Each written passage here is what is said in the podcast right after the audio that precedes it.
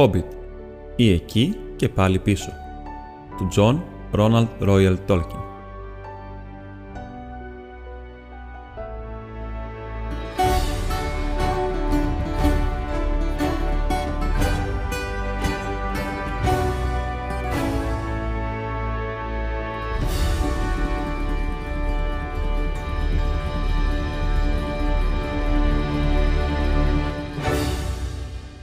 Κεφάλαιο 18 Το ταξίδι του γυρισμού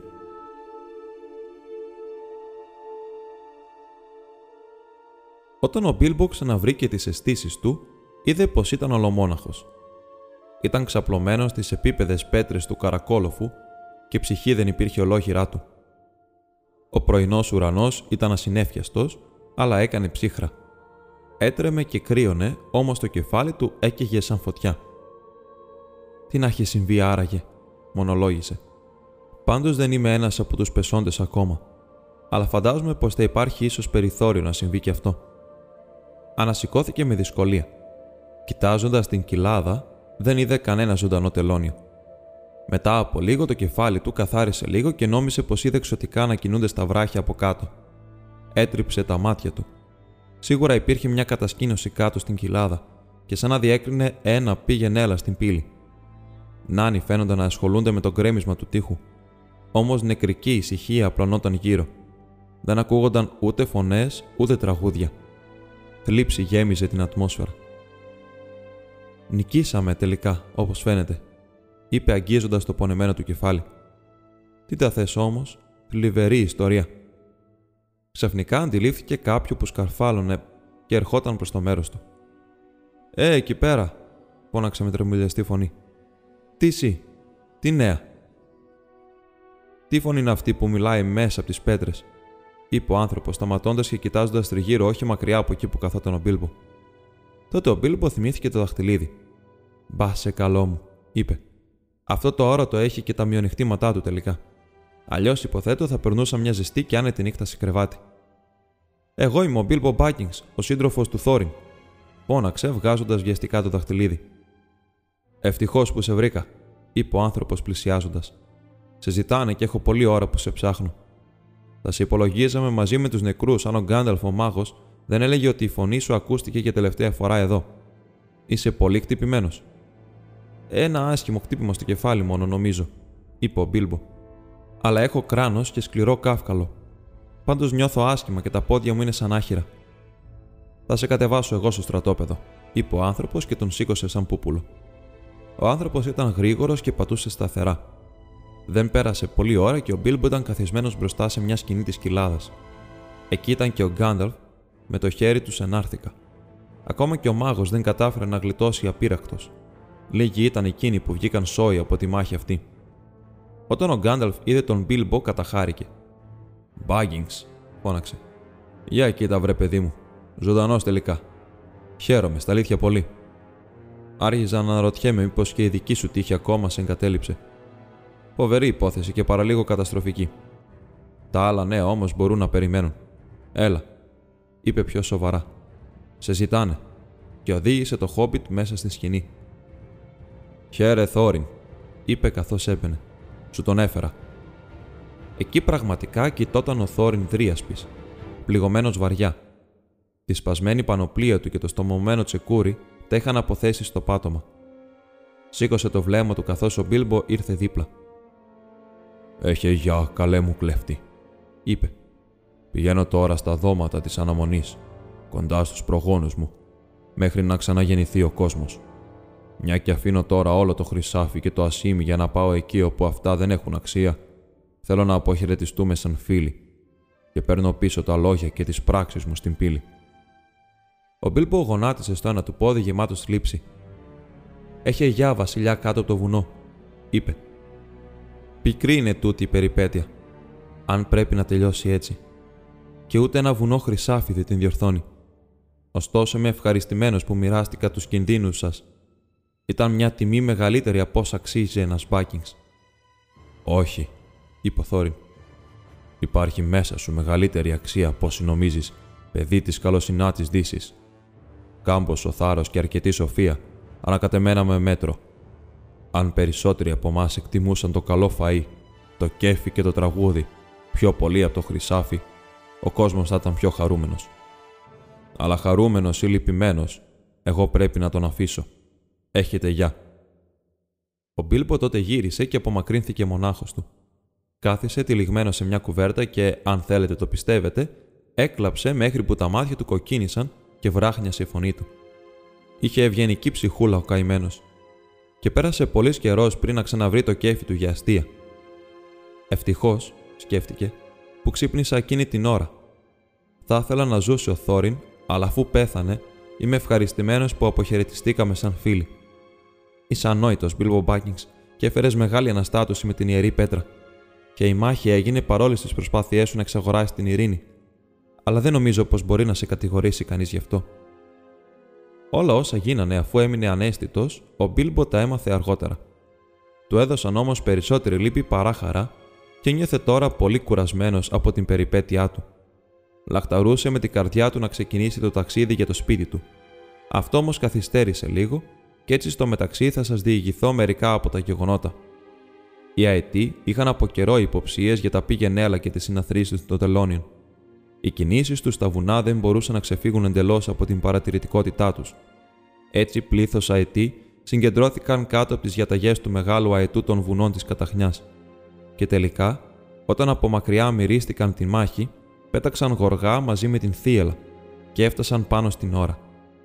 Αυτοί ήταν που έδιωξαν τα τελώνια από τις βουνοπλαγιές, ρίχνοντάς τα στους γκρεμούς ή αναγκάζοντάς τα να κατεβούν ουρλιάζοντας, τρομοκρατημένα στην κοιλάδα, ανάμεσα στους εχθρούς τους.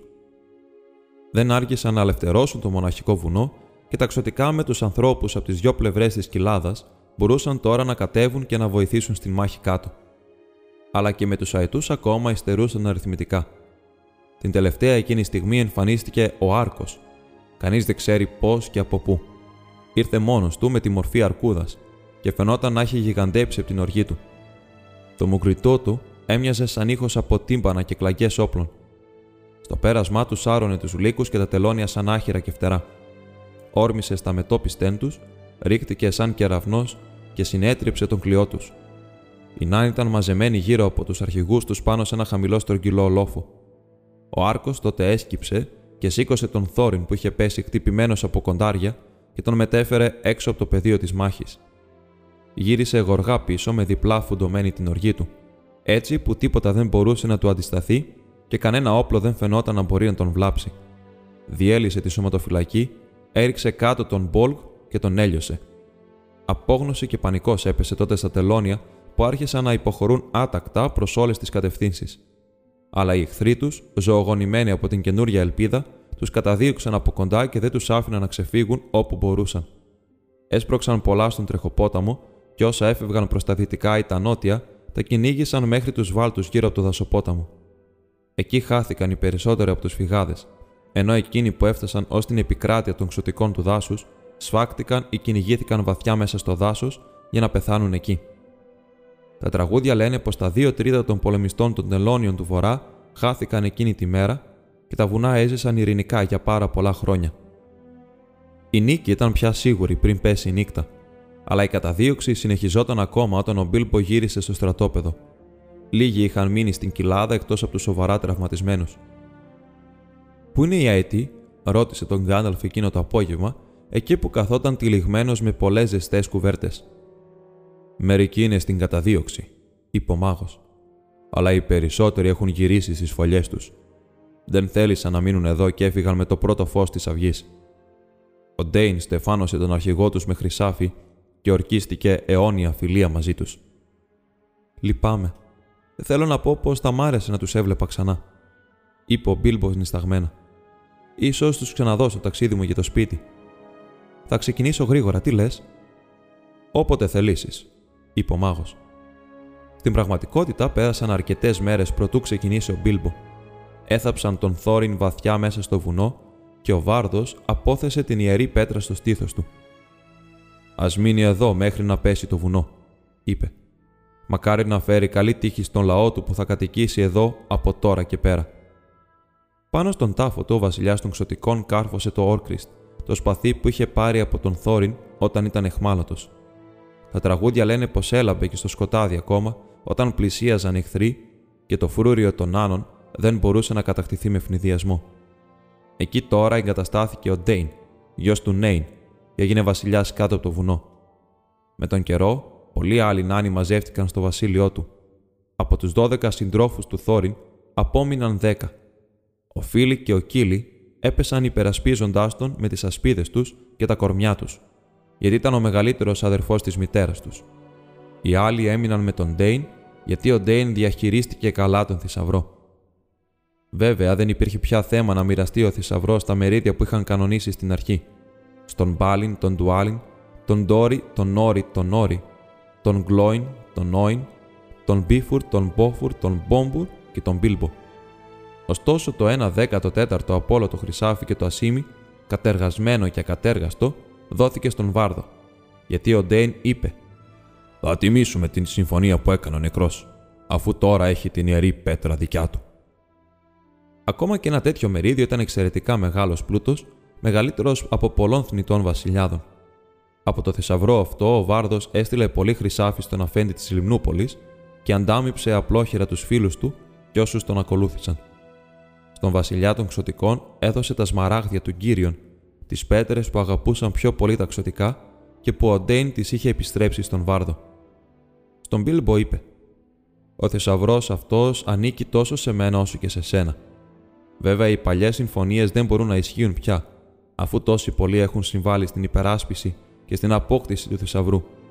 Ωστόσο, παρόλο που ήσαν πρόθυμος και να παρετηθεί από όλες τις απαιτήσεις σου, θα ήθελα να μην βγουν αληθινά τα λόγια του Θόριν που γι' αυτά μετάνιωσε, ότι δηλαδή θα έπαιρνες λίγα. Εγώ θα σ' ανταμείψω πιο πλούσιο από όλους. Πολύ ευγενικό από μέρο σου, είπε ο Μπίλμπο. Στα αλήθεια όμως είναι ανακούφιση για μένα που δεν θα πάρω όλο εκείνο το μερίδιο. Πώς το καλό θα πήγαινα όλον αυτόν τον θησαυρό στο σπίτι μου χωρίς πόλεμο και σκοτωμούς στον δρόμο, δεν ξέρω. Και ούτε ξέρω τι θα τον έκανα αν θα έφτανα στο σπίτι. Είμαι σίγουρος πως είναι καλύτερα στα δικά σου τα χέρια. Τελικά δέχτηκε να πάρει μόνο δύο μικρά μπαουλάκια, το ένα γεμάτο χρυσάφι και το άλλο γεμάτο ασίμι, έτσι που ένα γερό αλαγάκι να μπορεί να τα κουβαλήσει. Καλά είναι αυτά, μπορώ να τα κουμαντάρω, είπε. Επιτέλους έφτασε η ώρα να αποχαιρετήσει τους φίλους του. Έχει γεια Μπάλιν, είπε. Έχει γεια Ντουάλιν. Έχετε γεια Ντόρι, Νόρι, Όρι, Όιν, Γλόιν, Μπίφουρ, Μπόφουρ και Μπόμπουρ. Εύχομαι τα γένια σας ποτέ να μην αραιώσουν. Και γυρίζοντας προς το βουνό πρόσθεσε. Αντίο Θόριν Δρίασπη. Αντίο φίλοι και κύλοι. Α είναι αιωνία η μνήμη σας. Οι νάνοι τότε υποκλήθηκαν εκεί μπροστά στην πύλη τους, αλλά τα λόγια είχαν σταθεί στο λαρίκι τους από τη συγκίνηση. Στο καλό και καλή τύχη όπου κι αν πας, είπε τελικά ο Μπάλιν. Αν ποτέ μας επισκεφτείς όταν τα παλάτια μας θα τα έχουμε ξαναφτιάξει όμορφα όπως πριν, μεγάλη γιορτή θα γίνει για τον ερχομό σου. Αν ποτέ περάσετε από τα μέρη μου, είπε ο Μπίλμπο, μη διστάσετε να μου χτυπήσετε την πόρτα. Το τσάι είναι στις 4, αλλά όλοι σας είστε καλοδεχούμενοι οποιαδήποτε ώρα. Μετά γύρισε και έφυγε. Η στρατιά των ξωτικών ήταν στον δρόμο, και παρόλο που είχε θλιβερά λιγοστέψει, πολλά ξωτικά ήταν ευχαριστημένα, γιατί τώρα ο κόσμος του Βορρά θα ζούσε χαρούμενα και ειρηνικά για πολλά πολλά χρόνια. Ο δράκος ήταν νεκρός, τα τελώνια κατατροπωμένα και οι καρδιές τους ανυπομονούσαν μετά το χειμώνα για μια άνοιξη γεμάτη χαρά. Ο Γκάνταλφ και ο Μπίλμπο πήγαιναν μετά λογά τους πίσω από τον βασιλιά των ξωτικών και δίπλα τους, με μεγάλα βήματα, περπάταγε ο Άρκος, που είχε ξαναπάρει την ανθρώπινη μορφή του και γελούσε και τραγουδούσε με δυνατή φωνή στον δρόμο. Έτσι συνέχισαν ώσπου έφτασαν στις παρυφές του δάσους του Μεγάλου Φόβου, βόρεια από το σημείο από όπου έβγαινε ο δασοπόταμος. Εκεί σταμάτησαν γιατί ο μάγος και ο Μπίλμπο δεν ήθελαν να μπουν στο δάσος, παρόλο που ο βασιλιάς τους παρακάλεσε να μείνουν λίγο στα ανάκτορά του. Σκόπευαν να πάρουν τον δρόμο δίπλα στο δάσος και γύρω από το βορεινό άκρο του και να βγουν στην ερημιά, που απλωνόταν ανάμεσα στο δάσος και τα σταχτιά βουνά. Ήταν ένας μακρύς και άχαρος δρόμος, αλλά τώρα που τα τελώνια είχαν εξαφανιστεί, τους φαινόταν πιο ασφαλείς από τα φοβερά σκοτεινά μονοπάτια κάτω από τα δέντρα. Άλλωστε ο Άρκος πήγαινε και αυτός από εκεί. Έχει γεια, βασιλιά των ξωτικών, είπε ο Γκάνταλφ. Α είναι χαρούμενο το δάσος όσο ο κόσμος είναι ακόμα νέος, και ας είναι ευτυχισμένος ο λαός. Στο καλό, Γκάνταλφ, είπε ο Βασιλιάς. Μακάρι πάντα να εμφανίζεσαι εκεί που περισσότερο σε χρειάζονται και που λιγότερο σε περιμένουνε. Όσο πιο συχνά έρχεσαι στο παλάτι μου, τόσο πιο πολύ χαρά θα μου δίνεις. Σας παρακαλώ, είπε ο Μπίλμπο κομπιάζοντας και πατώντας μια στο ένα πόδι και μια στο άλλο. Να, ε, δεχτείτε αυτό το δώρο. Και έβγαλε ένα περιδόρεο από ασίμι και μαργαριτάρια που του είχε δώσει ο Ντέιν όταν αποχωρίστηκαν. Μα πώς το κέρδισα εγώ αυτό το δώρο, ο Χόμπιτ, είπε ο Βασιλιάς. Ε, να, ε, σκέφτηκα, ξέρετε, είπε ο Μπίλμπο λίγο μπερδεμένος, ότι να, να, θα έπρεπε να σας χαρίσω κάτι για την. τη φιλοξενία σας ήπια πολύ από το κρασί σας και έφαγα πολύ από το ψωμί σας. Ε, θέλω να πω πως ακόμα και ένας διαρρήκτης έχει αισθήματα. Θα δεχτώ το δώρο σου, ο Μπίλμπο υπέροχε, είπε ο Βασιλιάς σοβαρά. Και σε ονομάζω φίλο των ξωτικών και ευλογημένο. Μακάρι η σκιά σου ποτέ να μην λιγοστέψει. Αλλιώς η κλεψιά θα γίνει ακόμα πιο εύκολη. Έχε γεια. Τότε τα ξωτικά προχώρησαν για το δάσος και ο Μπίλμπο συνέχισε τον μακρύ δρόμο για την πατρίδα του. Πέρασε πολλές δυσκολίες και περιπέτειες προτού φτάσει. Τα μέρη εκείνα ήταν έρημα και άγρια και υπήρχαν πολλά άλλα επικίνδυνα πράγματα εκτός από τα τελώνια. Αλλά είχε καλό οδηγό και καλό φύλακα. Ο μάγος ήταν μαζί του και ο άρκος για μεγάλο μέρος του δρόμου. Και έτσι δεν ξαναβρέθηκε ποτέ σε μεγάλο κίνδυνο. Τέλος πάντων, στα μέσα του χειμώνα ο Γκάντολφ και ο Πίλμπο είχαν κάνει όλο τον δρόμο ω το σπίτι του άρκου. Εκεί έμειναν και οι δυο για λίγο, οι γιορτές του Δεκέμβρη πέρασαν ζεστά και χαρούμενα. Άνθρωποι έρχονταν από μακριά, σαν τους καλούσε ο Άρκος για να γλιτήσουν μαζί του. Τα τελώνια των βουνών της καταχνιάς ήταν τώρα λίγα και τρομοκρατημένα και κρύβονταν στις πιο βαθιές πηγές που μπορούσαν να βρουν. Και οι Βάργκ είχαν εξαφανιστεί από τα δάση, έτσι που οι άνθρωποι μπορούσαν τώρα να ταξιδεύουν χωρίς φόβο. Ο Άρκος έγινε αργότερα σπουδαίος ηγέτης στα μέρη εκείνα και κυβερνούσε μια μεγάλη περιοχή ανάμεσα στα βουνά και το δάσος. Λένε πως για πολλές γενιές οι απόγονοί του είχαν τη δύναμη να παίρνουν τη μορφή της αρκούδας, και μερικοί από αυτούς ήταν άγριοι και κακοί, αλλά οι περισσότεροι είχαν την καλή καρδιά του άρκου και ας μην είχαν το μέγεθο και τη δύναμή του. Τις μέρες τους, τα τελευταία τελώνια διώχτηκαν από τα βουνά της Καταχνιάς και μια καινούρια εποχή ειρήνης ήρθε στα σύνορα της ερημιάς. Ήταν άνοιξη, όμορφη άνοιξη με καλό ήμερο καιρό και λαμπερό ήλιο όταν ο Μπίλμπο και ο Γκάνταλφ αποχαιρέτησαν επιτέλους τον Άρκο και ο Μπίλμπο παρόλο που νοσταλγούσε το σπίτι του, έφυγε με λύπη, γιατί τα λουλούδια στους κήπους του Άρκου ήταν και στην άνοιξη τόσο θαυμάσια όσο και το καλοκαίρι. Τελικά, ανέβηκαν το μακρύ δρόμο και έφτασαν σε εκείνο ακριβώς το πέρασμα όπου τα τελώνια τους είχαν πιάσει παλιά. Έφτασαν όμως σε αυτό το ψηλό σημείο το πρωί και κοιτάζοντας πίσω είδαν έναν ολόλαμπρο ήλιο να φωτίζει τις πεδιάδες κάτω. Πιο εκεί απλωνόταν το δάσος του μεγάλου φόβου, που φάνταζε γαλάζιο και σκουροπράσινο, ενώ πέρα στην άκρη του ορίζοντα ορθωνόταν το μοναχικό βουνό. Πάνω στην πιο ψηλή κορφή του έλαμπε χλωμά το άλιο το χιόνι. Έτσι λοιπόν έρχεται το χιόνι μετά τη φωτιά, και ακόμα και για τους δράκους φτάνει κάποτε το τέλος, είπε ο Μπίλμπο και γύρισε την πλάτη στην περιπέτειά του. Ο Τούκικος σε αυτός του είχε αρχίσει να κουράζεται πολύ και το κομμάτι Baggings δυνάμωνε όλο ένα. Το μόνο πράγμα που θέλω τώρα είναι να βρεθώ στην πολυθρόνα μου.